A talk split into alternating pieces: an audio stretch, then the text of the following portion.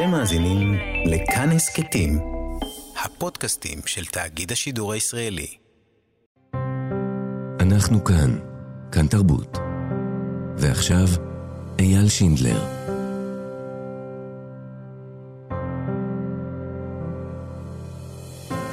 שלום שלום, אנחנו כאן, אתם על כאן תרבות, 104.9, 105.1 FM.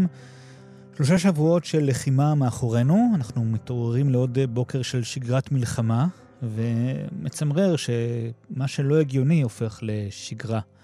גם היום, אנחנו בכאן תרבות ננסה להציע לכם שידור פחות מתלהם, יותר רגיש.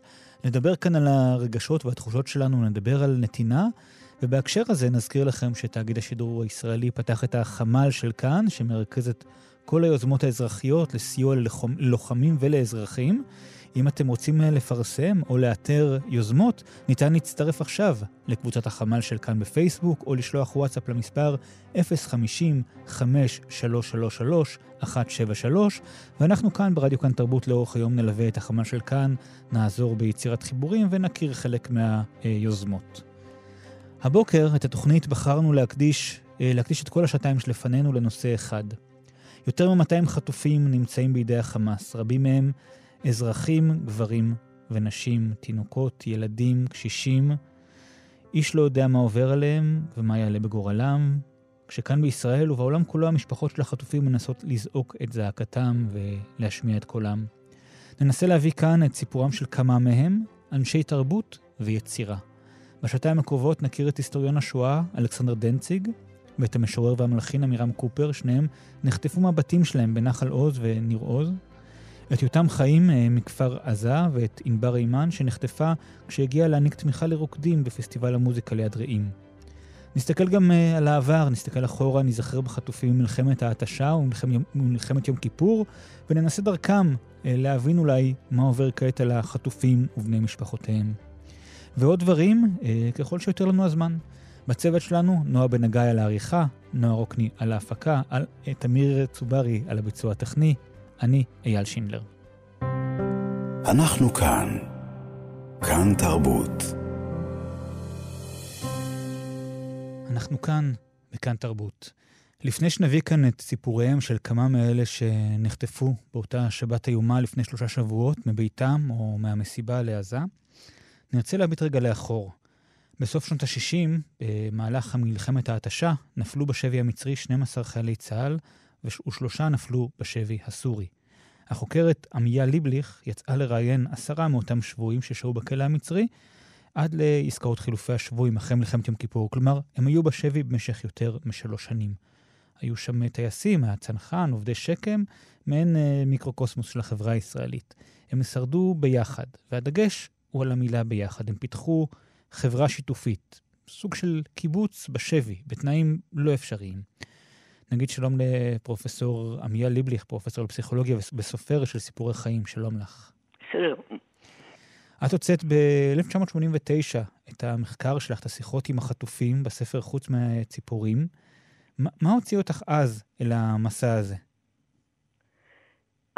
המסע התחיל שלוש שנים לפני שהספר יצא, זאת אומרת בשבילי, אה, בביקור מפתיע שקיבלתי אדם שלא הכרתי אותו, שמו רמי הרפז, הוא לא בחיים לצערי יותר, והוא אה, פנה אליי והציג את עצמו כטייס חיל אוויר, שהיה בשבי המצרי תקופה של למעלה משלוש שנים, שהייתה בזמנו התקופה הכי ארוכה של שבי שהכרנו בחברה הישראלית. ו... הוא פנה אליי ואמר לי, בבקשה תקשיבי לסיפור שלנו ותכתבי עליו. הפנייה אליי הייתה מבוססת על העובדה שכבר קודם כתבתי שלושה ספרים רלוונטיים לנושא הזה. אה, שניים מהם עסקו יותר בהיבט של חיילים והחיים עם המלחמה, ואחד עסק בקיבוץ, קיבוץ בית mm. השיטה, שמסתבר שהמודל הקיבוצי היה חלק מאוד מרכזי בחיים של אותה קבוצה. כן, וגם ורמי הרפז, הוא היה בעצם המנהיג שלהם, או סוג של ראש הקיבוץ או משהו, המעין ממסד שהם הקימו לעצמם. תראה, אני תיארתי את זה, אני לא רוצה לחלק פה עוד לציונים, אבל בעצם היו שני אנשים בדרגה צבאית גבוהה יותר, זה רמי הרפז ומנחם עיני, שאיכשהו הפכו לכמו שני מוקדים של החברה הקטנה הזאת שהקימו בתוך הכלא המצרי בבית חסואר אבסיה. אז אה, בעיני האנשים המנהיג העיקרי שלהם היה רמי, שבאמת הצליח אה, גם להחדיר אופטימיות וגם לארגן את הקבוצה בצורה מרשימה ביותר. הם, הם הקימו סוג של קבוצה שיתופית, אה, דמוקרטית, שבה כולם אה, נכון. חולקים את הכל.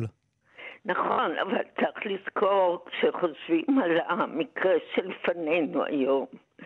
שזה קרה אחרי שכל אחד מהם בנפרד עבר כשלושה חודשים של בידוד בצינוק או בחדר בודד בתוך בית הכלא, תקופה קשה מאוד שרובם עברו גם חקירות, חלקם חקירות אה, קשות פיזית וכמובן נפשית, כי בתור חיילים הייתה להם הייתה לה, למצרים תחושה שאלה אנשים שיש להם ידע ביטחוני חשוב.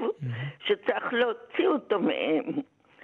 אה, אז גם העובדה שכולם נפלו בתפקיד חיילים, גם העובדה שזה היה תקופה של מלחמת התשה בין ישראל ומצרים מצד אחד וסוריה מצד שני, אה, עשתה את הסיטואציה בכל זאת אה, שונה מאוד אה, ממה שאנחנו חווים עכשיו, בלי שאנחנו יודעים הרבה, אבל נשים וילדים וזקנים ואזרחים אה, אולי לא יחקרו אותם, כי מה כבר יש להם לספר? כן, מקווה מאוד. בספר שלך התיאור של חוויית השבי, אני, אני חושב, תקני אותי אם אני טועה, היא מרגישה כמעט, אה, אולי נראתה אז בציבור כמשהו כמעט אה, הירואי, משהו של גבורה. עברו מאז, מאז הספר 25 שנה, מאז הסיפור השבי יותר מ-50 שנה. מה, מה השתנה בחברה הישראלית בדרך שבה היא מסתכלת על שבויים אז לעומת היום? תראה, החברה הישראלית של שנות ה-80 וכמובן עוד קודם, הייתה חברה מאוד פטריוטית. אה, ככה בכל השכבות שלה לא היה פילוג כל כך קיצוני כמו שראינו פה בשנים האחרונות.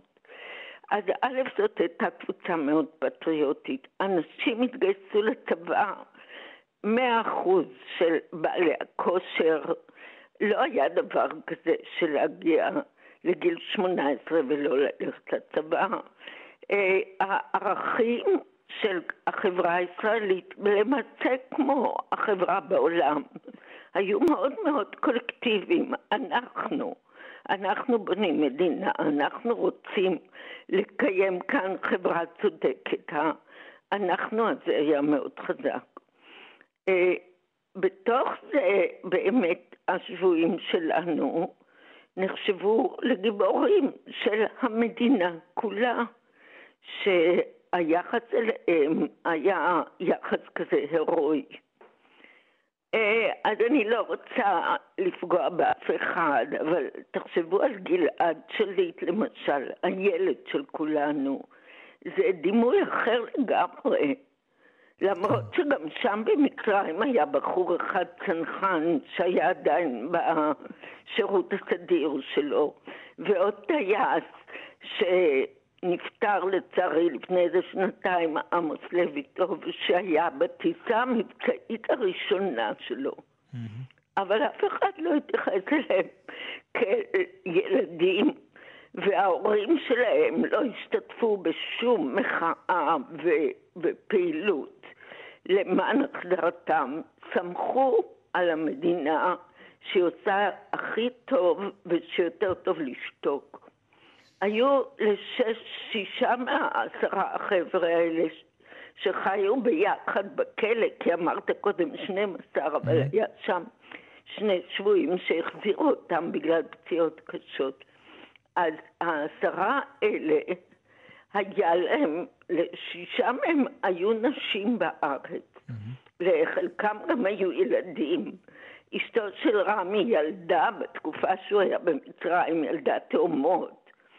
הנשים האלה היו אה, ממש, אה, אני לא אגיד בשקט, אה, אבל הם לא הופיעו בציבור בתור המשפחה, כמו שאנחנו רואים היום, המשפחות של החטופים, ואני חס וחלילה לא אומרת את זה בביקורת, כמובן.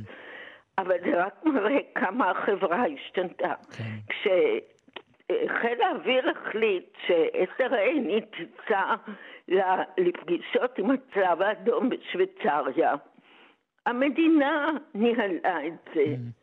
והייתה השתקה, להפך, אמרו, כמה שפחות תדברו, יש יותר סיכויים שאנחנו נצליח להגיע לאיזה פתרון. ופה, שלא נדע, זה באמת לקח שנים במלחמה גדולה, כמו מלחמת יום כיפור, כדי להחזיר אותם. אבל המשמעת הזאת והנאמנות הזאת והרגשת האמון שהייתה להם, כמו שהם מספרים, תראה, הם סיפרו לי את זה שנים אחר כך, זה דבר שאיבדנו אותו. איבדנו אותו. כל אחד חושב שהוא יודע יותר טוב מהממונה הרשמי, ואז מקימים ארגון וולונטרי על יד הארגון הממשלתי של החטופים, ואני מאוד מודאגת שהם מפריעים אחד לשני. כן. אז זאת האווירה שהייתה אז, החברה הייתה עדיין חזקה ביחד. כן. כן, וזה לא, לא רק שבזמן שהם היו בשבי המשפחות לא דיברו, גם כשהם אה, חזרו, היום אה, כל אחד שחוזר, כל אחד שקורא, ישר מחפשים לראיין, ישר, מחפשים לדבר. אה, אז גם הרעיונות שלך היו, זה, עצם זה שראיינת את אלה שהיו שם, זה היה פורץ דרך, לא, לא מיהרו לראיין כל כך הרבה או לדבר כל כך הרבה. נכון, התקשורת לא הייתה בתפקיד שיש לה היום, שלכל אחד מאיתנו יש טלוויזיה וטלוויזיה חכמה וטלפון חכם, ו- ואתה מופצץ באלפי אלפי ערוצים של תקשורת. אז התקשורת הייתה אז כמה עיתונים יומיים וכן אה, תוכנית טלוויזיה אחת. האנשים באמת לא נחשפו. וכשהם הגיעו אליי, זה היה סיפור בלתי מוכר. אה, באמת, הם הביאו איתם יומן שהם כתבו, אתה הזכרת קודם, שהם ניהלו את החיים בתוך הכלא בסוג של מודל קיבוצי. גם זה דבר שעבד לנו באלף מאז, כי, כי קיבוץ אה, הוא, הוא לא נחשב יותר לפאר היצירה החברתית הישראלית, וכל הקיבוצים שעברו הפרטה, הפכו במידה רבה לסוג של שכונות. אז עם, עם כל הכאב על הקיבוצים שנפגעו עכשיו, אולי זה יחזיר קצת מהיוקרה של הקיבוץ עם התפקידים הלאומיים, החברתיים, האידיאולוגיים שהיה לקיבוץ אז. אז מה שאני אומרת, שהם כתבו יומן שהיה מבוסס על אספת קבוצה, שזה ממש כמו אספת קיבוץ שהיו אז בכל קיבוץ אחת לשבוע. בשבי זה התנהל בימי שישי בערב. החברים בקבוצה כתבו פרוטוקול.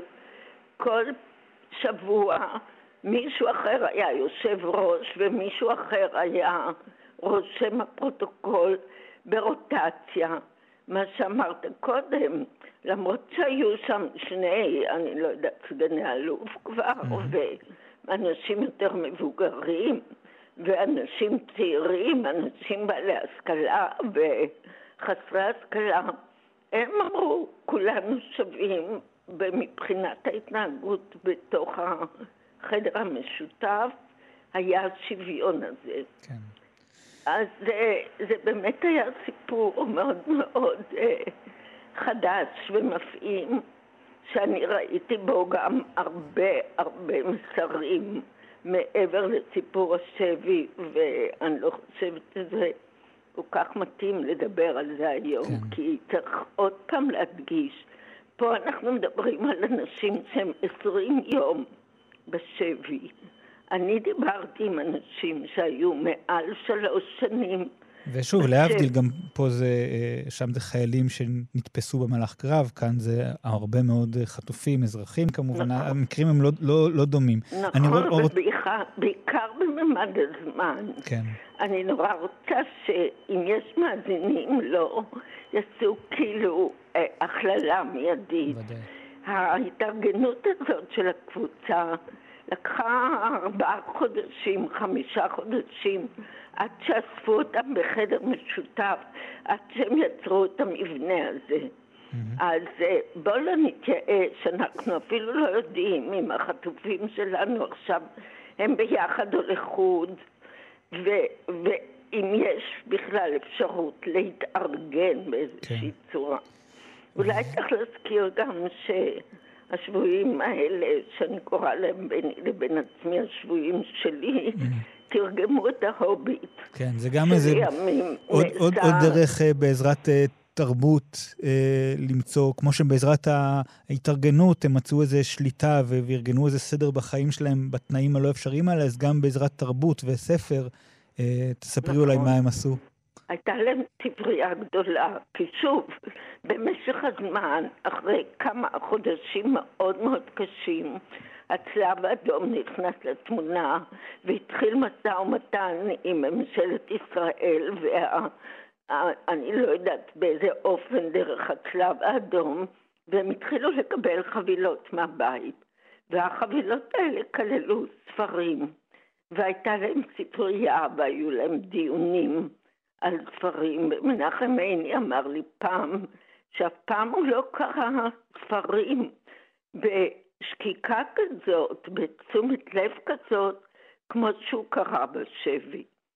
אז באמת יש כאן אולי איזה מודל, אבל הלוואי שלא. כן, נקווה, נקווה שזה לא ייקח כל כך הרבה נכון, זמן עד שכולם נכון. יחזרו אלינו בשלום, ואני נכון. אודה לך בשלב הזה. תודה רבה, עמיה ליבליך. אנחנו כאן. כאן תרבות. אנחנו כאן, בכאן תרבות, מביאים את אה, סיפורם של כמה מהחטופים, אנשי תרבות ויצירה. מדריך המדריכים, מכנים אותו, אלכס דנציג.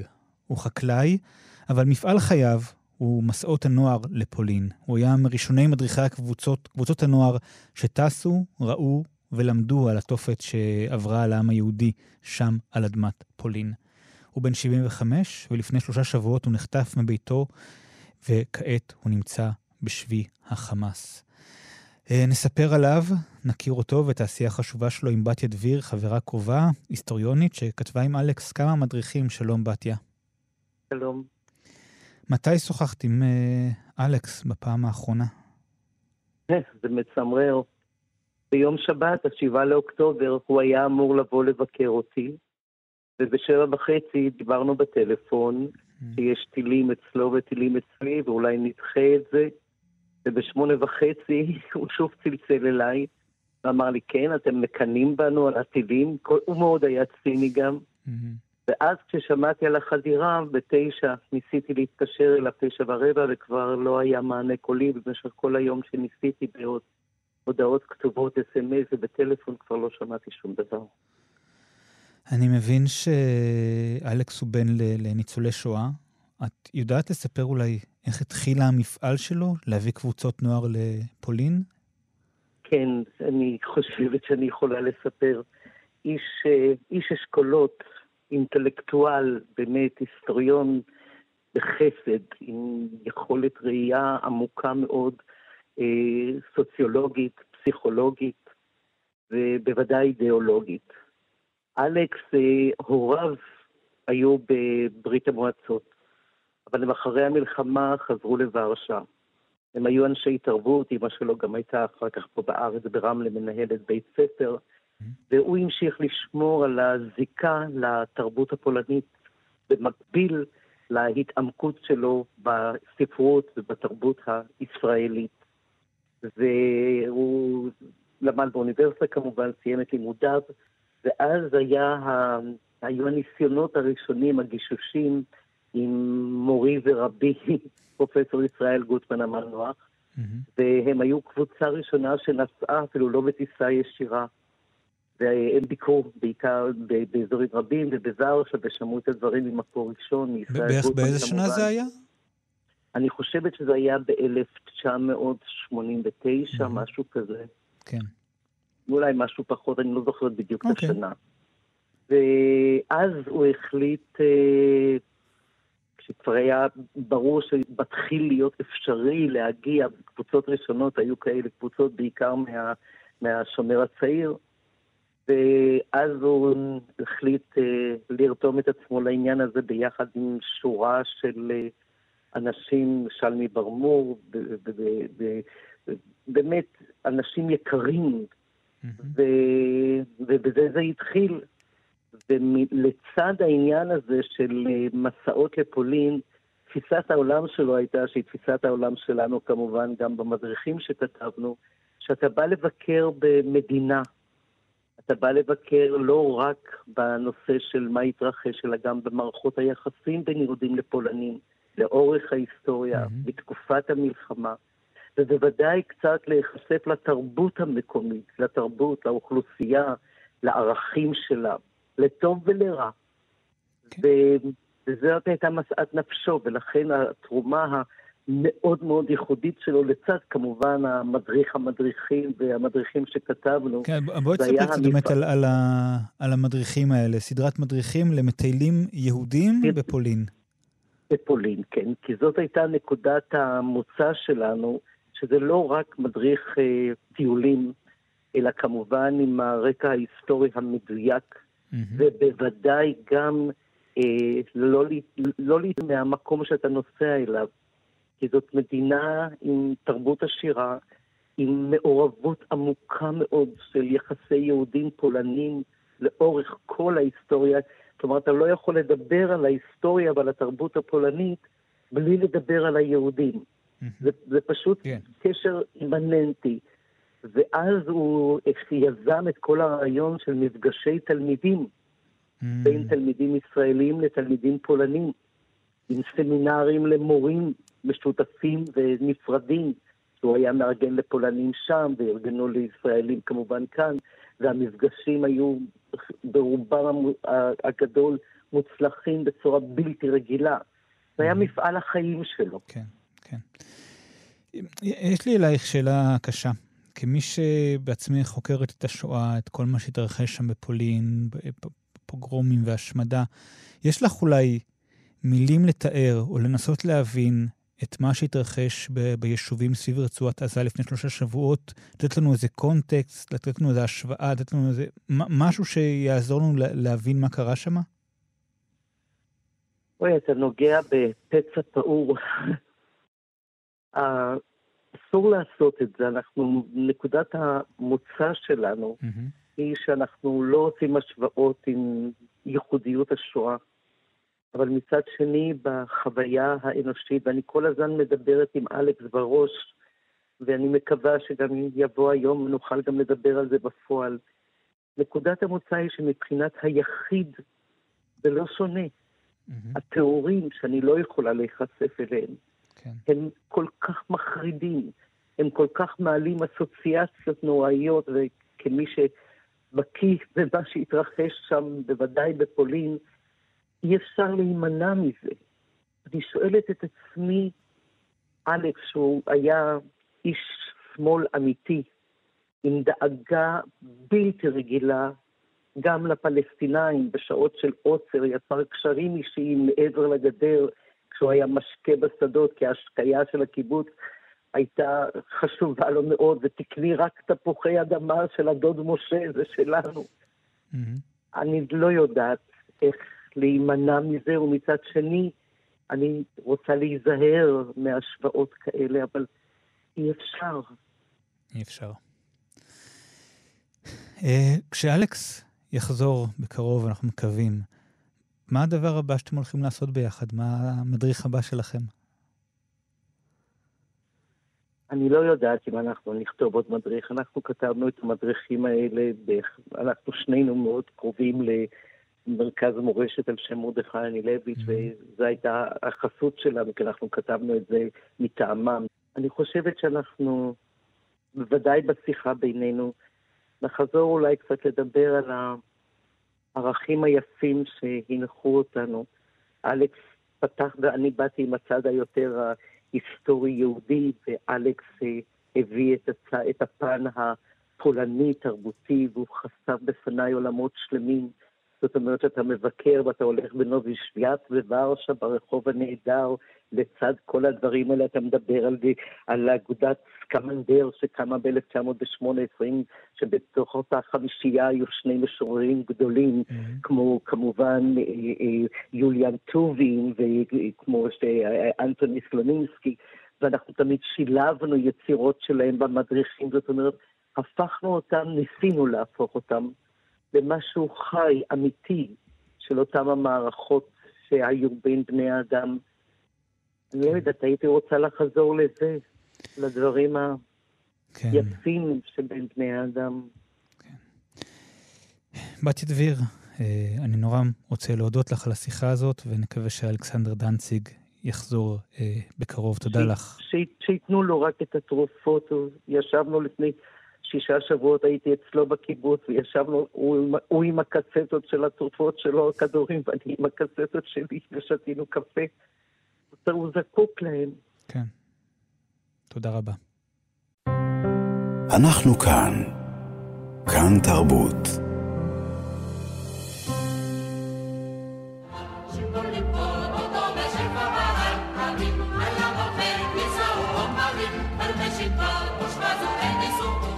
שיבולים, קורות, עומס, שפע בר על קרים, אלמות חיין יישאו עומרים. את המילים היפות האלה ששרים חברי הגבעתרון כתב עמירם קופר, מייסדי קיבוץ אה, ניר עוז. הוא דוקטור לכלכלה. עד הפנסיה הוא היה מנהל הכספים והבקרה במפעלים, ביישובים בסביבה שלו, אבל במקביל הוא כתב והלחין שירים רבים. הוא בן 85 וגם הוא כעת אה, שבוי בעזה, נחטף מביתו. אה, שלשום שוחררה אה, רעייתו, נורית אה, קופר. נמצא, לק... נמצא איתנו לקו יפתח מזור, חבר קיבוץ משמר הנגב, חוקר צמחים, וגם האיש שעומד מאחורי פרויקט שירה עובדת לשימור זמר ההתיישבות העובדת. שלום, יפתח. שלום רב. בוא תספר לנו קצת על עמירם, איך, איך מחברים את העולמות האלה של כזה כלכלה וכספים, מקצוע שבדרך כלל נחשב לא הכי יצירתי אולי, עם עשייה מוזיקלית רבת שנים. אוקיי, okay, קודם כל אני רוצה להתחיל באיך אני הגעתי לעמירם ומאיפה mm-hmm. התחיל הקשר בינינו. בבקשה. אז uh, כפי שאמרת, אני uh, האיש שעומד מאחורי פרויקט שירה עובדת, שפרויקט שירה עובדת בעצם בא לשמר את הזמר הפנימי של היישובים הקיבוציים בכל uh, מדינת ישראל, שנוצר לאורך 100 השנים האחרונות. Mm-hmm. התרבות הקיבוצית היא תרבות ייחודית, מכיוון שיש בתוכה קהילה יוצרת, שניסתה לעצב כאן בארץ ישראל את היהודי החדש, לשנות את התרבות שלו מתרבות של סוחר לתרבות של חקלאי, והשירים גם מביעים את הרעיונות האלה בצורה מאוד יפה. למשל, השיר שהשמעת עכשיו, שיפו... סליחה, שיבולי פז של אמירם קופר ינקלה שגיא שהלחין מקיבוץ עין השופט. Mm-hmm. זו דוגמה קלאסית לתרבות הזאת שהייתה כאן לאורך השנים. אלה בעצם שירי העם שלנו, שירי הפולק, הקאנטרי, הכפר של היישוב הארץ ישראלי. השיר של אמירם נכתב ל... והולחן לחג החמש לקיבוץ ניר עוז. וואו. באיזה שנה זה היה? בשנת 1960, ניר עוז, 61, סליחה, כן. ניר עוז הוקם אה, כאחזות נחל בשנת 1955, אה, mm-hmm. ובשנת 1956 הוא הפך לקיבוץ. עמירם היה אה, ממש מהמקימים, מהראשונים שהגיעו ב-56. בחג החמש, בשנת 61, אה, הוא הלחין, הוא כתב יחד עם ינקלה שגיא, שהגיע מקיבוץ עין השופט, שהיה הקיבוץ המאמץ של קיבוץ ניר עוז, את השיר הזה לחג החמש. והשיר הזה במקרה התפרסם והפך להיות מוכר ברבים, mm-hmm. ויחד עם עוד שירים שהולחנו ליובלות של קיבוצים אחרים, אני יכול לתת, סליחה, כמה דוגמאות. כן. למשל, אה, השיר אה, ההר הירוק, כל ימות השנה. כן, כן, יש... יורם צהרלב. הרבה שירים שיצאו מהקיבוצים כמובן. יגור, גם לחג יובל, ביתי מול גולן, התפרסם אה, מקיבוץ שער הגולן לחג ה-25, אה, ובת 60 של, אה, של אה, קיבוץ גבע, mm-hmm. שהפך להיות שיר הנושא לחג ה-60 של מדינת ישראל. Okay. אז בעצם מה שאני רוצה להגיד, שחלק קטן מאוד מהשירים האלה של הקיבוצים יצאו החוצה והתפרסמו, אבל הרוב המכריע נשאר בדלת אמות הקיבוץ, ופרויקט שירה עובדת בעצם בא לשמר את הזמר הזה ולהנגיש אותו להנגיש, לציבור כן. הישראלי. אנחנו יכולים לגשת עכשיו לאתר, למצוא הרבה מאוד אה, אה, שירים, גם טקסטים, גם לחנים, גם שירים מולחנים.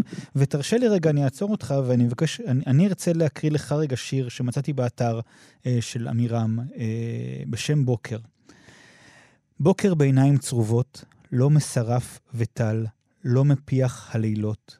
בוקר, עיניו עצובות, משוקעות ולא מחלומות, פתוחות אל בוא הכחמה, ימים באים, דבר לא, נדע, לא נודע, החניתות עוד חניתות, הזאבים עוד זאבים, ובמגרה מצהיב חזון אחרית הימים.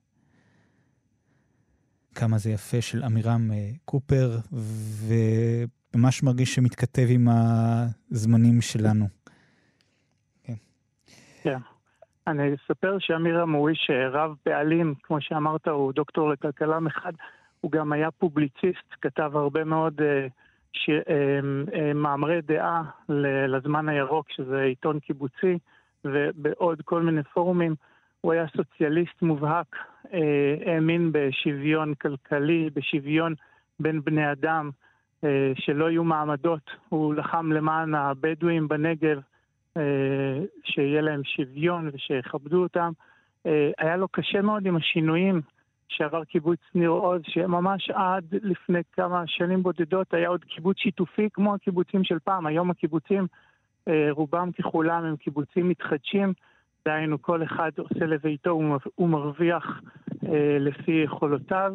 אה, קיבוץ ניר עוז, יחד עם עוד כמה קיבוצים, בארי בן ישר, דרך אגב גם כן, הוא קיבוץ, היה עד לא מזמן קיבוץ שיתופי, בארי עדיין קיבוץ שיתופי, ולאמירם היה מאוד קשה עם השינויים.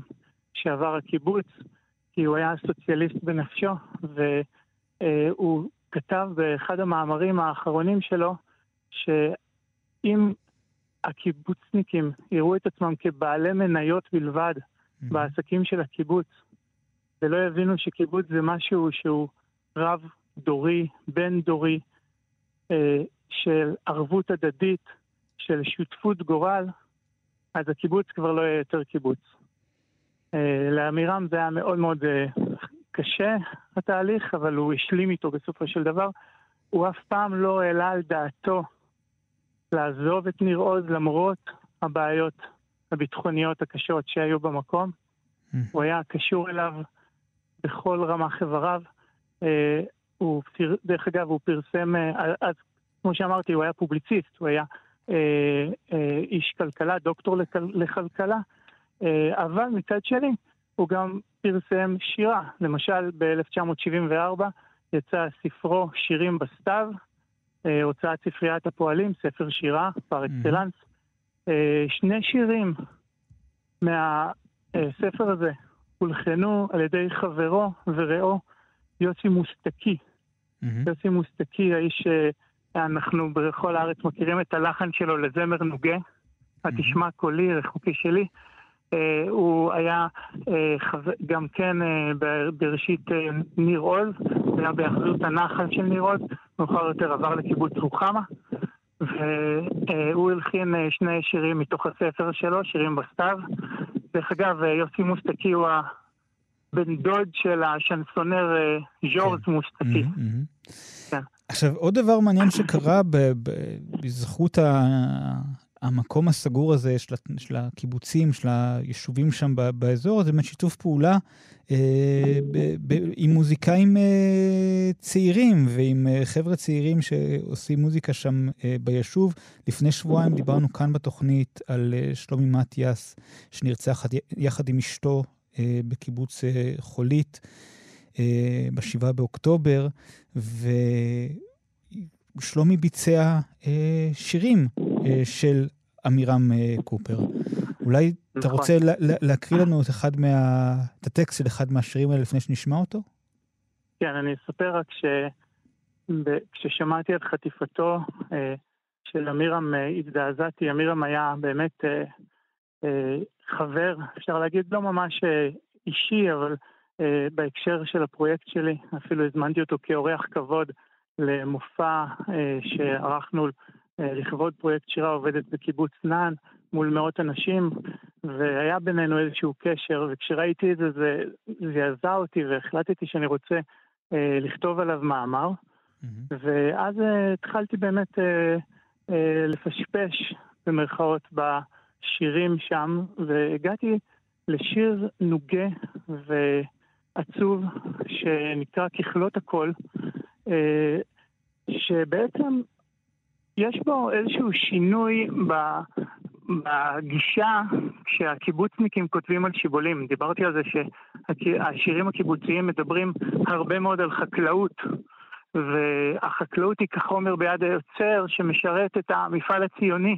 כל השיבולים קוראות עול ועומס חיטה בשביל שנוכל להתקיים פה בבטחה. אה, השיבול, השיבולת הייתה בעצם אה, המוטיב המרכזי ששירת את הרעיון הגדול של הציונות. וכאן השיר הזה אומנם מדבר על שיבולים, אבל פתאום הוא אה, מביע אה, פרספקטיבה שונה לגמרי של משמעות השיבולת. Mm-hmm. הוא מסתכל על העולם דרך העיניים של השיבולת. השיבולת שם עצובה, השיבולת שם מסתכלת על אה, סופיותה, וזה אז... קצת אה, היה מוזר לי לקרוא את השיר הזה. זה משהו מאוד לא אופייני לשירה הקיבוצית. בוא אולי תקריא לנו קטע קטן, איזה קטע מתוכו. אוקיי, אני אקריא או אתה?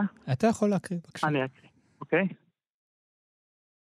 אחרי ככלות עלתה הקמה את סיב הדגן, ושיבולים קלות שחורות מלען, זו ליד זו נחו, כפופות נושאות על פרקן, בשיח קמה צחו, מנחשות את סופן וכולי. כן. אז uh, בעצם uh, uh, אני לא יודע, אולי הוא המשיל את השיבולת לאדם שמסתכל על המחזור שספור, שלו. כן, כן שכבר... אבל השיר uh, מסתיים בצורה לא אופטימית, לצערי.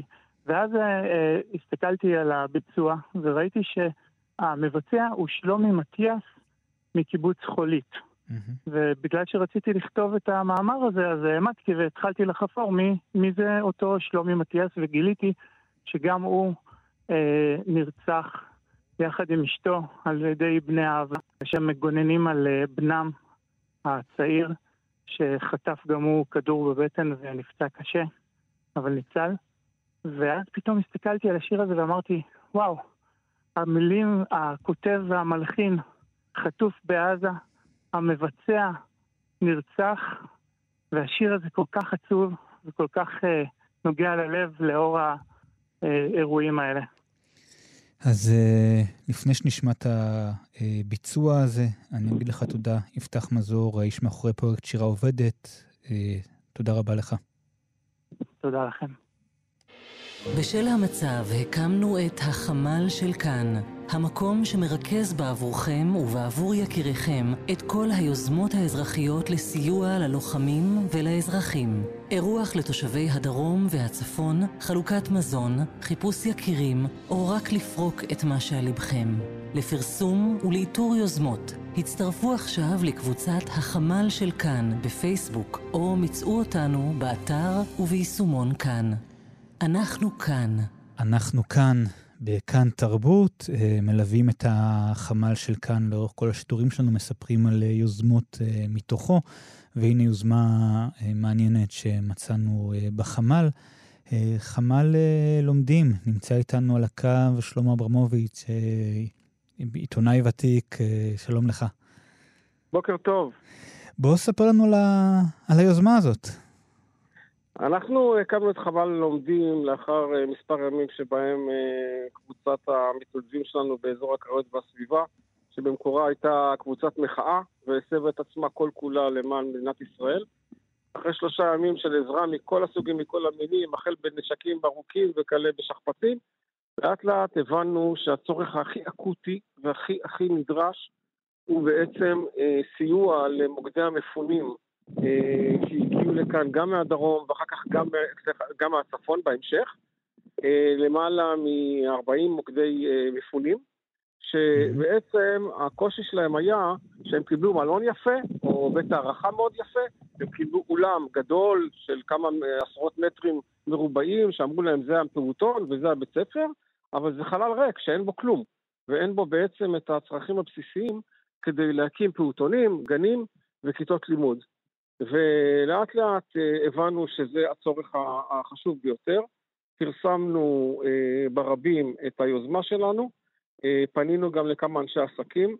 לשמחתי, את הצרכים הראשונים, במקום הראשון שעשינו, שאני לא אגיד את שמו, mm-hmm. אנחנו בכלל לא נוקטים בשמות של מקומות של מפונים. אין צורך. אבל בגדול, את הראשון באזור חיפה רבתי, רצו פעוטון לגילאי 0-3 וגן לגילאי 3-6. אה, מספר אנשי עסקים תרמו את כל הציוד, מההתחלה ועד הסוף, כולל כיסאות שולחנות, אה, חומרים מתכלים, אה, כל מה שצריך בשביל להפעיל מחצלות, כל מה שצריך להפעיל פעוטון ולהפעיל גן, ותוך שעות בודדות אנחנו סיפקנו למעשה את כל הציוד הזה, והדברים, הגנים, הגן והפעוטון התחילו לפעול. ואין סיפוק גדול מזה. מדהים. אה, כמה גנים כאלה כבר יש, וכמה ילדים כבר נהנים מהפעילות הזאת? אנחנו הקמנו כבר 16, 16 כיתות. וואו. אה, וגנים, והמספרים הולכים וגדלים. אה, מהמוקד שלנו שנמצא בהיכל התיאטרון של קריית מוצקין, יש לנו, כל הלובי הפך פה להיות איזה סוג של מרלוג לטובת הנושא הזה.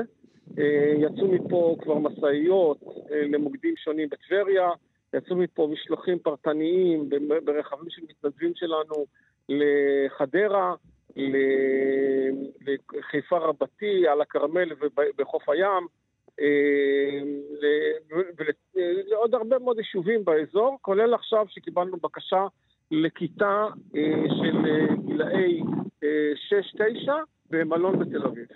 אנחנו לא מגבילים את עצמנו. מבחינה גיאוגרפית. איך, אה, אם, אם מישהו מחפש אה, להקים גן, פעוטון, איך הוא יוצר איתכם קשר? הוא פונה, הוא פונה אלינו, לטלפון האישי שלי. אה, יש לנו פה, למרות שיש לנו המון מתנדבים, אבל לשם הנוחיות אני אגיד את הטלפון האישי שלי. וזה עובר למתנדבים שלנו. יש לנו פה פק"ל עבודה מאוד מאוד מסודר. מרגע בקשה ועד ביצוע כיתה, פחות מחמש שעות. מדהים.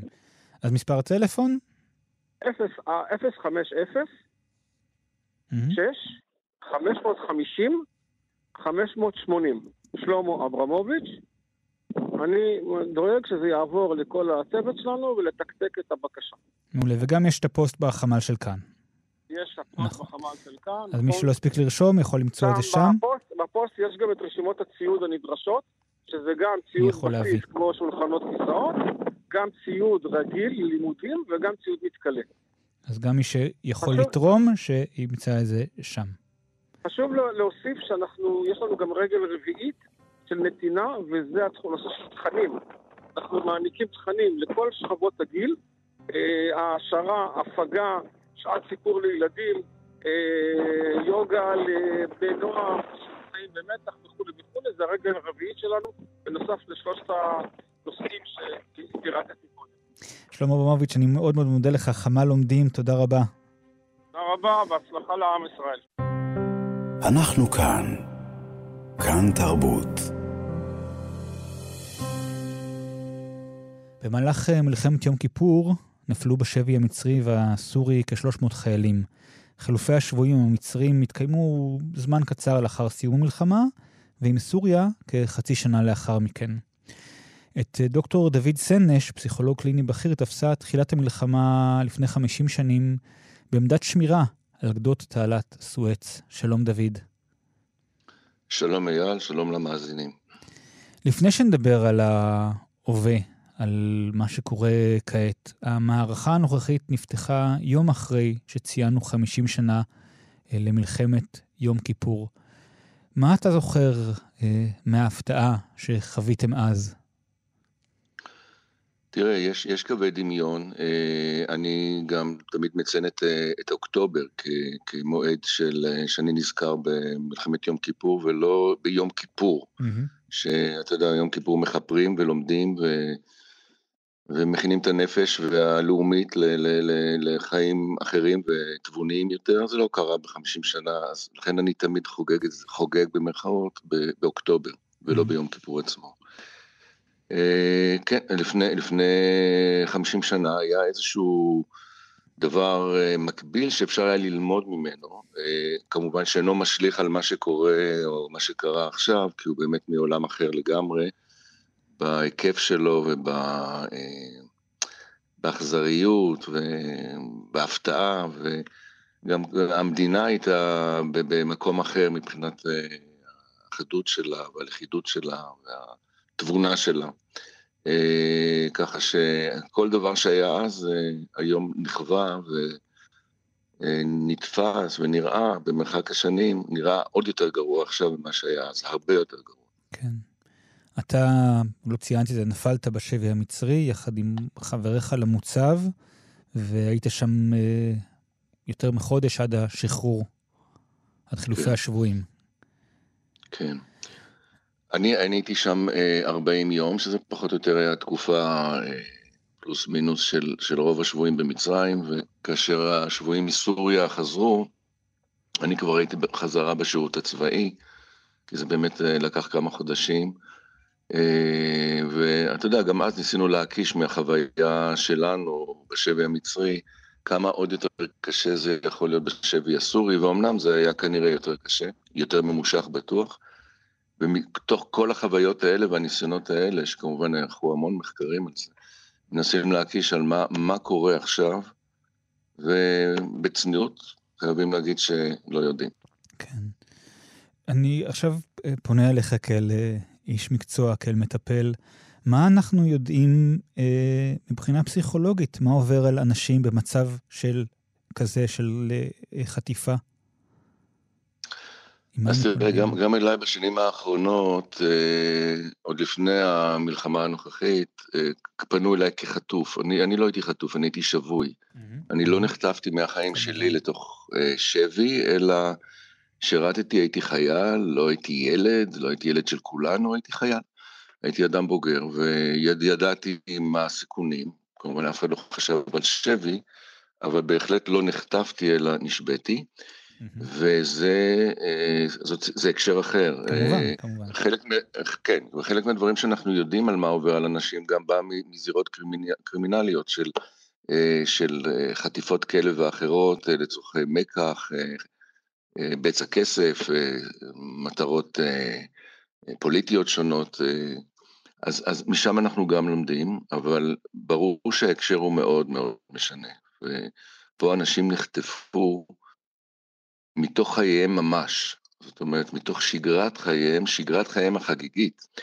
אה, ולכן ככל שההפתעה היא יותר גדולה, ככה גם אה, ההתעוררות לתוך המציאות שלנו כמי שצופה וחובב. פשוט מהרהר ככה בקול רם על, על, על, על מצב, ה, על, על השינוי, על המעבר מחיים שגרתיים, מחיים חגיגיים, כן? אה, מתוך הבתים אה, להגיע לתוך אה, תופת כזאת, זה בוודאי הקשר אחר מאשר חייל שנמצא חודשים על הקו, רואה את האויב מעבר לתעלה, כן, ממש מכיר אותו ומזהה אותו, וכמובן הכל, הכל בהפתעה ואתה לא מוכן אליו, אבל ההקשר עכשיו הוא הקשר הרבה יותר, הרבה יותר קטלני. כן, ונזכיר ששוב, שבין ה-200 שבויים בידי החמאס יש גם חטופים, אבל יש גם חיילים שבאמת נשבו, שהכירו את הצד השני, שכמו שאמרת, צפו אליו מדי יום וידעו מה קורה שם. ושני המקרים הם קשים. תראה, אני, אני חושב על, על, על החיילים, זה גורם לי המון סבל לחשוב מה עובר עליהם עכשיו. אה, כמובן היחס אל החיילים יכול להיות יותר קשוח. Mm-hmm. אה, כשאני חושב על ילדים או על נשים או על זקנים, מה שאנחנו קוראים בלתי מעורבים, אה, הסבל הוא בלתי נסבל, זאת אומרת, החשיבה עליהם היא בלתי אפשרית עבורי. אה, אני מניח שגם עבור אה, המאזינים שלנו. Mm-hmm. אה, מחייב אה, כמובן גם תגובה מדינית הרבה יותר אמיצה, הרבה יותר נחושה ממה שאנחנו רגילים לראות. אה, כי לא מדובר פה על, על שבויי מלחמה, מדובר פה על שבויי אנושות, שבויי אנושות. Mm-hmm.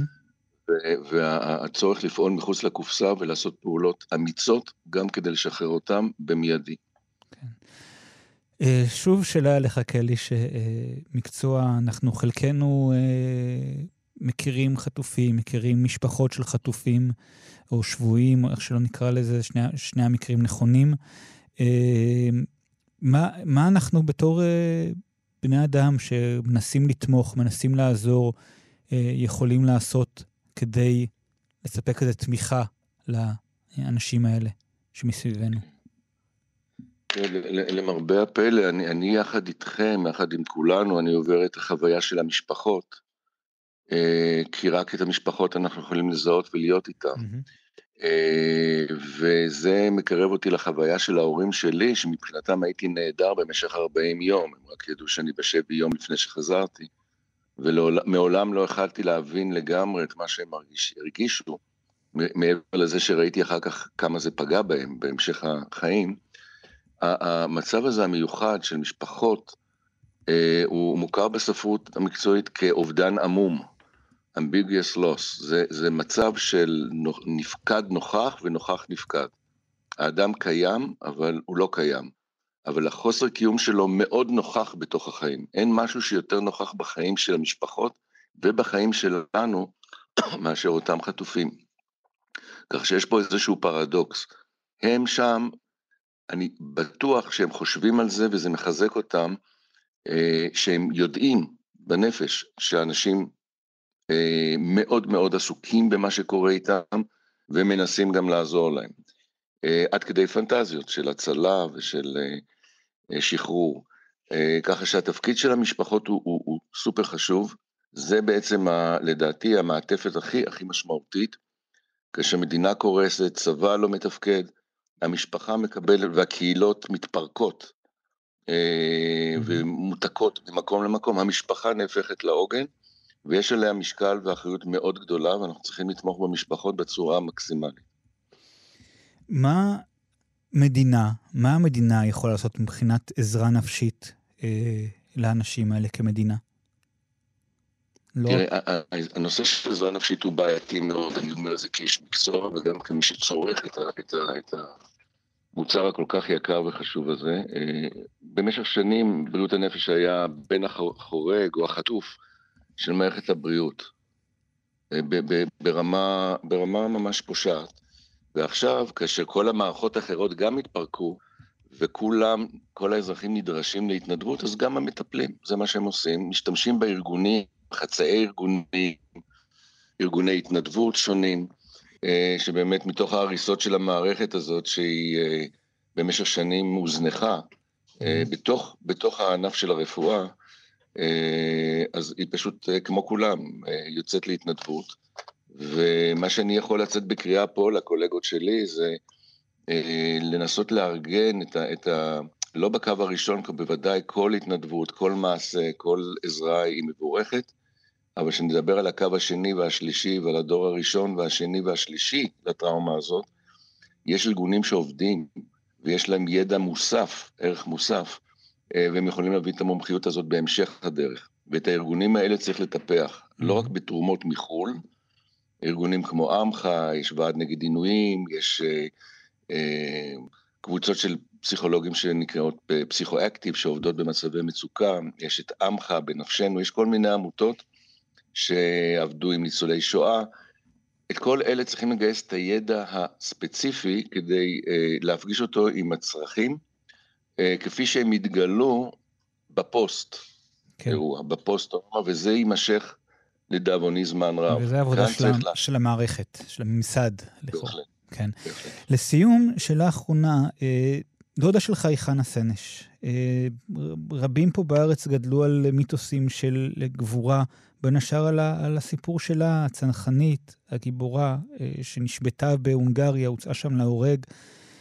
איך הייתה, כך, כך זה גם נראה אצלך במשפחה, שמכירה אותה באופן אישי? תראה, לדאבוני אני לא הכרתי אותה באופן אישי, נולדתי עשר שנים בדיוק בישראל, אחרי עשר שנים אחרי שהיא הוצאה להורג. וכמובן המשפחה בהעברה בין דורית של הטראומה חייתה את הסיפור הזה, וגם במובן מסוים גם הציבור, זאת אומרת המדינה יצרה אותה כגיבורה, ועשתה נכון שעשתה את זה. אה, באופן אישי בתוך המשפחה שלנו יש אה, כמות לא מבוטלת של אנשים שישבו בכלא, לא רק חנה עצמה, ככה שהסיפור המשפחתי שלנו בעצם מקבל פה תעודה פתאום רחבה. אני חושב שצריך אה, לקרוא בתשומת לב את היומנים שלה ואת השירים שלה, כדי להבין את הרוח שתחזק אותנו עכשיו, אה, בתוך התקופה הקשה הזאת, וגם תכוון אותנו נכון כשנצא ממנה. אז אה, זה, זה, זה זמן טוב אה, לקחת את היומן שלה ולדפדף ולהתרשם ולהתחבר לנפש של הבחורה הצעירה הזאת, אה, כפי שהייתה לפני כל כך הרבה שנים וכפי שהיא כל כך רלוונטית היום. ואני אגיד שבאתר של עברית, באפליקציה של עברית, היומן הזה אפשר לקרוא אותו בחינם. אפשר לא, לא, להוריד, להוריד שם ספר אה, שירים וקטעי יומן, וגם אני במקרה עשיתי את זה בשבוע האחרון, ואני ממליץ על ההמלצת קריאה הזאתי. דוקטור דוד סנש, פסיכולוג קליני בכיר, אני מאוד מודה לך. אנחנו כאן. כאן תרבות. ביום שבת, לפני שלושה שבועות, בשעות הערב, היה אמור להיערך במועדון הגגארין בתל אביב, אחד ממעוזי התרבות האלטרנטיבית בישראל, ערב להקות מטאל מקומיות. אחד ההרכבים שהיה אמור להופיע שמה הוא פרספור. בבוקר שבת מתופף הלהקה, יותם חיים, בן 26, נחטף מביתו בכפר עזה. נמצא איתנו אה, יוסי יוסף, סולן הלהקה. שלום יוסי. שלום, אהלן. ספר לי איך אתה הכרת את יותם, איך הוא הגיע ללהקה שלכם.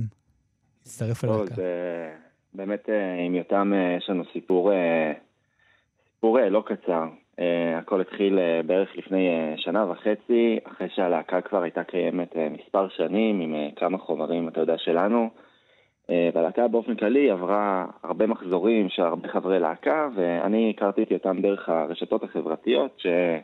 אז כן יצא לנו לדבר, אה, כי הוא העלה הרבה סרטונים שלו מתופף, אבל אה, לא ידעתי שהוא מתופף את, הז'אנר שאנחנו עושים, אם אנחנו מגיעים מז'אנר של אה, מטאל, מטאל מודרני, לא היה איזה משהו שמרמז על הז'אנר הזה באמת. בעמודים של יותם, אז דיברנו באופן כללי, ואז יום אחד הוא העלה סרטון שלו באמת מנגן משהו של הז'אנר שאנחנו עושים, וממש התלהבתי, וישר שאלתי אותו האם בא לו להגיע ולהצטרף. אה, והכל בעצם אה, התחיל שם אה, אחרי שנפגשנו ונרקם ביני לבין יותם, בין יותם לבין שאר חברי הלהקה, איזה קשר שהוא מעבר, ל, מעבר ליצירה ולמוזיקה, אלא משהו שהוא גם מאוד מאוד אישי ורגשי וחברי ו, ונכון. כן, להיות, להיות בלהקה, שוב, מי שלא יודע, בט, בטח שזה להקות שהן לא סופר מסחריות, זה, אתה חייב להיות אה, חברים, עובדים כ, בטח, כחברות. בטח, נכון. ממש כאילו להיות חברי להקה מעבר לשאר הדברים, כי אם לא, אז זה לא עובד, אף אחד לא מקבל תשלום על משהו, mm-hmm. אנחנו באים ונותנים את הזמן שלנו בשביל ליצור ביחד. אה, איך אתם כלהקה, כחברים, אה, מתמודדים, מתארגנים בשלושת השבועות האחרונים מאז אה, יום שבת כן. הנוראית הזאת? זהו, אז וואו, בשבוע וחצי הראשון אה, ניסינו כולם, כולל כולם, לנסות כל דרך אפשרית לגלות מה קרה עם יותם. העניין הוא שהוא, מאז שהתנתק לו כשהתנתק לו הטלפון, נגיד את זה ככה, לא היה איזושהי דרך להבין מה קורה. האזור היה עדיין מלא במחבלים בכפר עזה, בשכונה שלו, והרבה כוחות צה"ליים בפנים. אה, כוחות ביטחון. ניסינו דרך משטרות, דרך קשרים אישיים, במשך כל השבוע הזה להישאר, אה, שבוע וחצי להישאר הכי מאוחדים שיש ולנסות אה, למצוא ולהגיע אליו. גם רוב חברי הלהקה הם עדיין משרתים בצבא, גם יותם היה יותר בוגר ומבוגר מאיתנו טווח גילאים. אז ניסינו לעשות הכל באמת בשביל למצוא, ולא חשבנו בצורה יותר מדי פרודקטיבית על, על הלהקה. ניסינו, אתה יודע, להמשיך לדבוק רגע בחברות ולהישאר ביחד ולנסות להבין מה קורה עם יותם. אמ, שבוע וחצי לאחר מכן אה, נודע למשפחה שסביר להניח שיותם חטוף אה, קו איכון אה, שעשו לטלפון שלו בעזה. כן. ומאז אנחנו בעיקר, שוב, משתדלים להישאר ביחד, אנחנו נפגשים באמת בתדירות גבוהה, רק אתמול ישבנו וניסינו, אתה יודע, להקל עדיין את העניין הזה, זה לא משהו שהוא פשוט. מאז שזה קרה, אתם מצליחים אה, להיפגש כדי לנגן, ליצור, לכתוב אולי? לא, זה בגלל ש... שכל הלהקה כמעט אה, נמצאים בצבא, mm. לצערי אין לנו את ה... אפילו את האפשרות לבוא ולעשות את זה. אני באופן אישי, במשך כמה ימים ניסיתי להימנע ממוזיקה באופן כללי, פחדתי, אתה יודע, מה... מהאמוציות שזה יכול להוציא ממני, אם אני בכלל אחשף עכשיו למוזיקה ואני רגע אשב בשקט ואקשיב למשהו. אמ, אבל אה, ברגע ש... שבחרתי רגע כן לעשות את זה וכן לאפשר לעצמי להיכנס לזה, אמ, אני באופן אישי אה, כתבתי כמה מילים על אה, יותם וכתבתי מנגינה וישר השמעתי את זה ללהקה ואמרתי להם, טוב, זה, זה מה שהרגשתי בזמן האחרון ומרגיש לי נכון, נכון, נכון שכן נספר את הסיפור של אותם גם דרך המוזיקה שאנחנו עושים. אז mm-hmm. כתבתי, כתבתי שיר um, שאני מאמין שנשחרר ממש בזמן הקרוב על, על מה שקרה ליותם, על מה שאנחנו יודעים לפחות שקרה ליותם. כן. מה, כשהוא ישוב, בקרוב אנחנו מקווים, מה הדבר uh, הבא שאתם אמורים ליצור ביחד?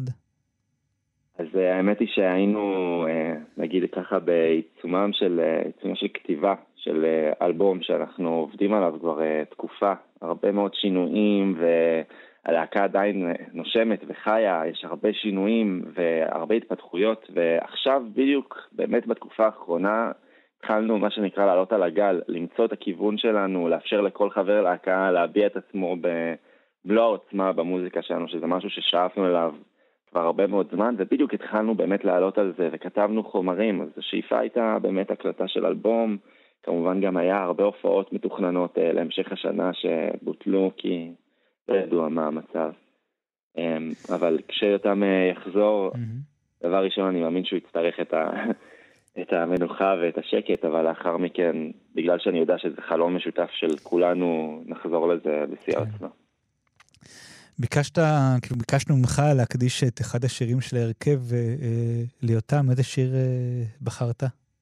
אה, בחרתי להקדיש את אה, Creation, זה שיר שכתבנו כולנו ביחד, ביחד אה, עם מי שעכשיו הוא המפיק שלנו, תומר גולדשטיין. יותם מאוד מאוד אהב את הכיוון שאליו הלהקה הולכת עם Creation, שהוא הרבה יותר קל ונגיש משאר השירים שלנו לקהל הרחב. ואמרתי שזה יכול להיות שיר טוב.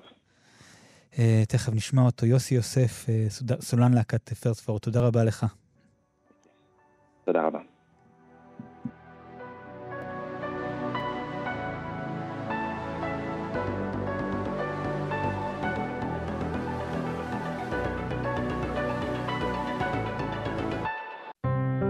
אנחנו כאן.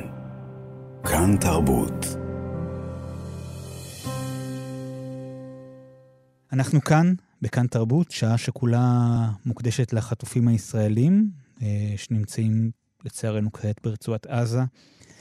חלק מכם אה, נתקלו בשמה של ענבר אימן מחיפה, בעקבות אה, פוסט על בעל דירה שלה שמבקש שישלמו את שכר הדירה שלה, ניסיון לגייס כספים, האמת, אה, אני מסוגל להבין, כן, המצב הכלכלי לא קל אה, לאף אחד, אבל אני רוצה לדבר דווקא על, על, על אה, ענבר בהקשר אחר, כי היא קודם כל פינק, פינק עם סימן קריאה, מה שנקרא רייטרית, אומנית גרפיטי, וכעת אנחנו שומעים על קמפיין של אה, אומני גרפיטי שקוראים אה, לשחרורה, לשחרורה של ענבר. אה, נמצאים איתנו דקל אושפיז, חבר של ענבר, שותף לעשייה האומנותית שלה. שלום, דקל. שלום אייל, מה נשמע? וגם נמצא איתנו נועם אלון, בן הזוג של ענבר. שלום, נועם. שלום. נועם, אתם הייתם אמורים להתחיל לא מזמן, את שנת הלימודים הרביעית ביחד, במגמת תקשורת חזותית אה, בוויצו חיפה, וזה לא קרה. נכון, באמת, אה, ממש אה, יום אחרי המסיבה, עם בר ואני היינו אמורים לנסוע יחד לחופשה במצרים בשבוע, ולאחר מכן היינו אמורים להתחיל את שנת הלימודים. לצערנו, השביעי באוקטובר הנורא שקרה לנו ביטל את הכל, אה, ענבר כרגע מוחזקת אה, בשבי החמאס, היא נחשבת כחטופה, ואנחנו באמת עושים כל דבר בשביל אה, להחזיר אותה אלינו כמה שיותר מהר. ענבר הגיעה למסיבה לא, לא רק כדי, לא, לא כבילוי או ריקוד, אלא באמת אלא כדי לעזור לאנשים. אתה יכול כן, להסביר מה זה אומר? כן, סליחה. אמ, ענבר אה, הייתה במסיבה כמתנדבת, כהלפרית. היא הייתה שם בשביל אה, לדאוג לאנשים ולתת תשומת לב, ואם אנשים ככה מרגישים אה, לא טוב או שקורה להם משהו, אז באמת יש צוות שלם של מתנדבים ש- שעוזר ככה שכולם תמיד ירגישו בטוחים ומרוסים, ולצערנו כל מה שקרה ככה מן הסתם לא אפשר לאף אחד כל כך... להתמודד עם הסיטואציה הזו. כן. ענבר תמיד הייתה, כשהיא הולכת למסיבות, אז היא תמיד ככה גם דואגת לכל החברים שלה, זה פשוט מישהי דואגת לכולם לפני שהיא חושבת על עצמה, והיא תמיד הייתה במסיבות האלה כהלפרית, כמישהי שבאמת דואגת שכולם בסדר. אמ, אני, אני טיפה רגע אעצור באמת תשאל, כי, כי אני חושב שהמילים האלה, תקשורת חזותית, מי שבתוך עשייה אומנותית מבין מה זה אומר, אבל אני חושב שמחוץ לה לא כל כך מבינים מה זה, מה, מה זה בעצם. אולי תסביר מה, מה אתם לומדים שם, מה, מה, זה, מה, מה זה התחום הזה של תקשורת חזותית? אז התואר שאנחנו לומדים, תקשורת חזותית, זה בעצם אה, מה שהיה מכונה עד לפני כמה שנים אה, עיצוב גרפי, אבל בגלל שהתחום הזה הוא כל כך רחב ומגוון, אז, אז באמת זה איזשהו שם כולל. אה, כי בתוך העולם הזה שפעם היה נקרא גרפיקה, אז היום נכנס גם אנימציה ווידאו וטיפוגרפיה ואין ספור תחומים שונים. אה, זה תואר ראשון בעצם, בלימודים של ארבע שנים, כמו שיש בוויצו, ככה יש גם בבצלאל ושנקר ובעוד מוסדות. אה, ובעצם אני וענבר היינו אמורים להתחיל את השנה האחרונה. ענבר, התחום שהיא הכי אוהבת והכי טובה בו זה, זה וידאו ומושן ותנועה. אה, והיא באמת אה, מוכשרת ברמות ויצירתית ומלאת תשוקה למה שהיא עושה. ככה שמעבר גם לגרפיטי שעוד ניגע בו ולתחומים נוספים של יצירה, ענבר באמת, אני חושב שאפשר להגיד שהדבר שהיא הכי אוהבת זה מושן אפילו בחופשת הקיץ, ככה שאנחנו לא, לא לומדים במהלכה. אז ענבר לקחה קורסים אינטרנטיים אונליין באפטר אפקס, בכל מיני פיצ'רים מתקדמים ככה של, של תוכנה, של בעצם יצירת וידאו מורכבת, זה תחומים אה, ספציפיים ככה, רק למי שמתעסק בזה זה אומר לו משהו, אבל היא באמת הייתה נורא מוכשרת, ועדיין כמובן, ובאמת מלאה תשוקה לדבר הזה. זה מעניין, כי באמת מי שמגיעה אה, לצייר על קירות, שזה הדבר הכי דומם וחזק ויציב אה, שיש, לעבור או להתחבר דווקא לתחום של הוידאו, שזה בעצם לקחת את הקירות ולגרום להם אולי לזוז ולרקוד. דקל, אה, בוא ספר על אה, ענבר, על, על, על העשייה שלה כרייטרית, כיוצרת אה, גרפיטי. כן. אמ, למיטב ידיעתי, אני וענבר התחלנו באותו זמן את הגרפיטי, נפגשנו בצבא דרך חבר משותף. אמ, ולפי הזיכרון שלי, הפעם הראשונה שענבר אי פעם התעסקה בגרפיטי היה במכינה, אמ, בתנועה היא העבירה אה, חניכים בסיורי גרפיטי בתל אביב. Mm-hmm. לפי, לפי מה שאני זוכר, היא לא התנסתה בזה בעצמה עדיין, אה, אבל כשהשתחררנו, השתחררנו ביחד, התחלנו לחקור את התחום הזה. אה, בהתחלה רק שנינו, ולאט לאט מכירים אנשים מה, מהעשייה, מהאינסטגרם, שזה אה, פלטפורמה די מרכזית לגרפיטי בישראל, אה, שזה גם משהו שהיה לענבר בעיה איתו. היא לא, לא כל כך אהבה את כל המרדף אחרי לייקים וסטורי וכל ה, כל העניין הזה. הכינוי שלה היה בהתחלה pink question, שאלה ורודה, mm-hmm. היינו נוהגים לומר. אמ, המקור של זה זה אה, הצבע הוורוד, אני די בטוח שהיא פשוט אהבה ולא היה מעבר מזה. Mm-hmm. והסימן שאלה, אמ, היה לה איזשהו craze עם שאלות תמיד, והיה לה, יש לה סימן שאלה על הרגל מקועקע. אה, וזה הגיע, הגיע משם, פשוט די טבעי, ונדבק לכמה שנים. אה, ולפני שנה, או שנתיים אפילו, אה, היא החליפה את השם, מבלי, מבלי לפרסם את זה יותר מדי, החליפה את החתימה שלה. והורידה רגל מהגז, מה, מהאינסטגרם, אבל נתנה גז לצד השני, כאילו יותר עשייה, פחות, פחות להראות. כן.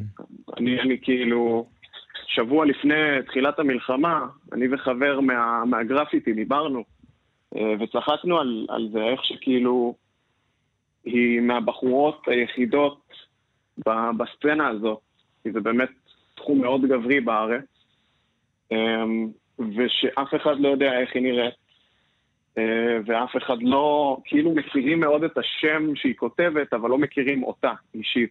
Mm-hmm. ומסתבר לגמרי שטעינו, כי כאילו התחיל כל הדבר הזה, וכאילו הגיעה הידיעה ש... שהיא נהדרת ושאולי חטופה, וכולם נרתמו ברגע, כולם מכירים אותה מסתבר, כולם ישר מזהים מה, מה החתימה ובמי מדובר. אה, ו...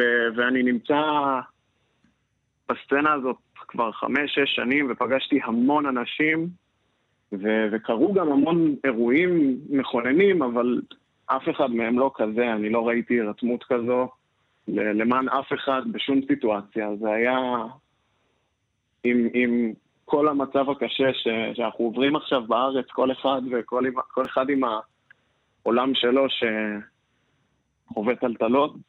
אז אה, מה, יכול מה, להגיד מה, ש... מה, מה זאת היוזמה? מה אתם בעצם רואים אה, בשטח או ברשתות החברתיות? אה, איך זה בא לידי ביטוי? זה מתחיל ברמה הכי בסיסית, שאנשים עם המון עוקבים והמון עיניים לכיוונם מתחילים לפרסם את הדבר הזה ולדבר על זה. אה, ואז אחרי יום-יומיים זה הפך לרייטרים יוצאים עם צבעים משלהם, ופשוט כותבים פרי פינק, פרי ענבר, ו... ומשם זה מתגלגל גם לפרויקט שבטח שמעתם עליו, הקירות העצומים שעשינו בקריית אונו ובקריות. אמ, אמ, זה, זה נועם יותר ידע להגיד, לדעתי. אתה רוצה... בבקשה, נועם. כן, באמת, אה, כמו שדקל אה, הקדים להגיד, באמת בימים הראשונים הרבה מאוד אה, חברים מכל הקהילה של הגרפיטי מהסצנה, בעצם על דעת עצמם התחילו לעשות את מה שהם יודעים לעשות הכי טוב, וזה לצייר, וזה להביע את עצמם, וזה לכתוב מסרים באמת במטרה לשחרר את ענבר, וככה אה, באיזשהו שלב גם אה, אני וגם אה, הרבה מאוד חברים הבנו ש, שיש לנו כוח ביחד כקהילה לעשות משהו שהוא יותר גדול ובאמת החלטנו לבצע גרפיטי ענק, ציור קיר ענק, 240 מטר בקריאה מחזירים את ענבר. גם חברת טמבור עזרה לנו עם המימון של הצבעים וכל החומרים. אה, ובאמת אה, עשינו את הציור קיר הזה, אחרי כמה ימים עשינו ציור אה, אפילו יותר גדול, 325 מטר, בקריית מוצקין, עם מסר שהוא לא רק סביב ענבר, הוא סביב כל החטופים, bring them home now, ו... ואני מקווה שלא נצטרך לעשות עוד דברים כאלה, שבאמת כולם יחזרו אלינו כמה שיותר מהר, אבל כל קהילת הגרפיטי, כל האנשים שמכירים, גם את ענבר, גם את שאר החטופים כמובן, אנחנו לא נשתוק עד, ש... עד שכולם יחזרו אלינו, עד שנדע שהם בטוחים. אה, עד שהפוליטיקאים שלנו אה, ישנו את סדרי העדיפויות שלהם ויראו שקודם כל החטופים זה הדבר הכי חשוב כרגע במדינה. והלוואי שלא נצטרך לעשות שום דבר מזה, אבל לצערנו, כל רגע שענבר שם, כל רגע שהחטופים נמצאים שם, החיים שלהם בסכנה מיידית, ואנחנו לא יכולים לחכות עוד, ואנחנו לא יכולים לשבת ו- ולהמתין, אנחנו חייבים שהם יחזרו, אנחנו חייבים שענבר תחזור אלינו. בהחלט. נועם, לסיום אני אשאל אותך, כשענבר תחזור, מה היצירה הבאה שנראה ממנה, הדבר הבא שהיא עובדת עליו, הפרויקט הבא שהיא עוסקת בו, עסקה בו בזמן האחרון? אה, אז אני אגיד שקודם כל יכול להיות שכשענבר תחזור, אז אני בטוח שהיא תהיה בשוק ואולי קצת אה, תובך מכל העשייה הזו סביבה, אבל אני באמת, אני רק רוצה לקוות שהיא, תחזור, וכשהיא תחזור, אז באמת אה, דברים ייקחו זמן, אנחנו מניח לא ישר נחזור חזרה ללימודים, וככה נצטרך זמן להקל ולאבד את הכל, אבל ענבר היא אומנית, בנפש שלה, בנשמה, וזה ברור לי שכשהיא תחזור, אז, אז, אז מהר מאוד היא תחזור ליצור את הדברים שהיא אוהבת, אם זה גרפיטי, אם זה, זה באמת אה, עיצוב, היא, היא חיה את זה כל כך, ורוצה להאמין ולקוות שאפילו שם עכשיו בעזה, אז יש לה איזושהי מוזה יצירתית, ושהיא מטיילת את ה, כל האנרגיות והכוחות, ושהיא מחזיקה מעמד גם בזכות האומנות. כן. אה, דקל אושפיז, נועם אלון, אני מודה לכם מאוד על השיחה הזאת, מקווה שענבר תשוב במהרה. תודה. תודה לך, אייל, תודה רבה. תודה רבה. בשל המצב הקמנו את החמ"ל של כאן, המקום שמרכז בעבורכם ובעבור יקיריכם את כל היוזמות האזרחיות לסיוע ללוחמים ולאזרחים. אירוח לתושבי הדרום והצפון, חלוקת מזון, חיפוש יקירים, או רק לפרוק את מה שעל לבכם. לפרסום ולאיתור יוזמות, הצטרפו עכשיו לקבוצת החמ"ל של כאן בפייסבוק, או מצאו אותנו באתר וביישומון כאן. אנחנו כאן. אנחנו כאן, ולסיום השעה הזאת אנחנו שוב עם החמ"ל של כאן, שמרכז את היוזמות האזרחיות לסיוע ללוחמים ולאזרחים, וכמה מהיוזמות המעניינות והחשובות קשורות לתחום ההסברה. כעת איתנו שניים, שלום לדניאלה טראוב. שלום. שלום לשגיא טבצ'ניק. צהריים טובים. אה, דניאלה, את הקמת אה, חמ"ל הסברה, בואי תספרי לנו מה, מה זה אומר. אמ, אז היום, היוזמה בעצם נולדה אה, לפני כבר הרבה מאוד זמן. אה, הקמתי ביחד גם עם מתנדבים אחרים את הקמפיין של Bring Back Our Boys אה, ב-2014 עם שומר חומות וגם את אה, החמ"ל הסברה בעמוד ענן עם סטודנטים באוניברסיטה העברית. אה, וביום שבת, היום הנוראי הזה, ב-11 בבוקר, הבנתי שצריך גם להקים עכשיו. Mm-hmm. אמ, ופשוט אה, פרסמתי בין כל הקבוצות שאני מכירה אמ, את היוזמה הזאת, אמ, והצטרפו אלפי אנשים. באמת, אה, שגיא הוא אחד המתנדבים הראשונים ש, שהגיעו, והוא עוזר לי להחזיק את, ה, את החמ"ל הזה, שהפך להיות uh, תמנון עם מלא זרועות, uh, והמטרה שלו היא באמת uh, להוציא את האמת החוצה לעולם, uh, וגם להקנות uh, לישראל כמה שיותר uh, מרווח כדי לפעול באותה לגיטימציה בינלאומית שהסברה באמת יכולה להשיג. איך זה עובד? מה אתם uh, עושים בפועל? Uh, אז בפועל מה שאנחנו עושים זה קודם כל קריאייטיב, אז תסריטים ובריפים ופוסטים. אנחנו מתרגמים אותם לכל מיני שפות, עושים גרפיקה ווידאו ואז מפיצים את זה הלאה. אנחנו עובדים גם בשיתוף פעולה עם חמ"לים אחרים, וגם מפיצים את הדברים שלהם, או שהם מפיצים את הדברים שלנו. אה, חמ"לים, יש חמ"לים אחרים, אה, יש יותר מעל 60 יוזמות הסברתיות כרגע. אמ, עם רובם אנחנו בקשר, וכל אחד מתמקצע בדברים אחרים. יש חמ"ל שמתמקצע בוויקיפדיה, אה, ויש חמ"ל שמתמקצע יותר באוכלוסייה הערבית, העולמית והפנימית. אז כל אחד והחוזקות שלו, ואנחנו פשוט משלימים האחד את השני בכל מה שנוגע להסברה החוצה. אוקיי, אה, וזה אומר גם עבודה בעצם, אה, לא רק אה, עבודת הפקה של וידאו וסרטים, אלא גם עבודת סושיאל בעצם, נכון, דני, שגיא? לחלוטין. כן, שגיא, אתה רוצה...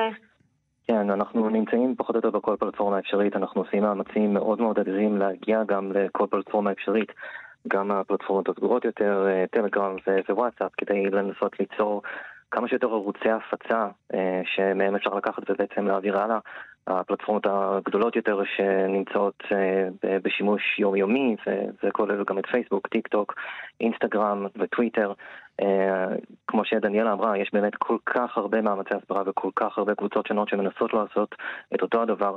ואנחנו כל הזמן נתקלים בחסם העיקרי, שזה בעצם להגיע מחוץ לארץ וליצור את האימפקט שאנחנו מנסים לחפש אותו כל הזמן גם במקומות האחרים, מכיוון שההשפעה שלנו בסופו של דבר נמדדת לפי מה שאנחנו מצליחים לעשות מחוץ לארץ ולא בתוך הארץ. אם אה, רוצים ליצור איתכם קשר, להציע עזרה, תמיכה, סיוע, איך עושים את זה? אז יש לנו את אה, קבוצת הפייסבוק שלנו, חמ"ל חרבות ברזל. אה, הקבוצה הזו מנוטרת מאוד מאוד מקרוב על ידי אשתי למען האמת, יחד עם קבוצה מאוד מאוד טובה של אדמיניות ואדמינים נוספים. אה, זה אחד מהמקומות הראשונים, פשוט לחפש אותנו, ובאופן כללי פשוט להירתם לכל מטרת אה, הסברה שהיא שקיימת, ויש המון כאלה וכולן מוערכות, ואנחנו מנסים לשתף פעולה, בדיוק כמו שדניאלה אמרה, ככל האפשר כדי להגיע לאותה מטרה של הסברה אפקטיבית עם אימפקט מאוד מאוד טוב ברחבי העולם. שגית הבצ'ניק, דניאלה טראב, אני מאוד מודה לכם, תודה על העבודה החשובה. תודה. תודה. ונזכיר שוב שאפשר למצוא את החמ"ל של כאן בפייסבוק, אה, או לשלוח אה, וואטסאפ למספר 050-533-173, או באתר וביישומון של כאן. ועד כאן התוכנית שלנו להיום. אה, נגיד תודה לצוות שלנו, נועה בן הגיא על העריכה, נועה רוקני על ההפקה, תמיר צוברי על הביצוע הטכני, אני על שינדלר. אנחנו מכאן נאחל, נקווה, לשחרור מהיר של כל החטופים. להתראות בינתיים, מכאן תרבות. אנחנו כאן. כאן תרבות.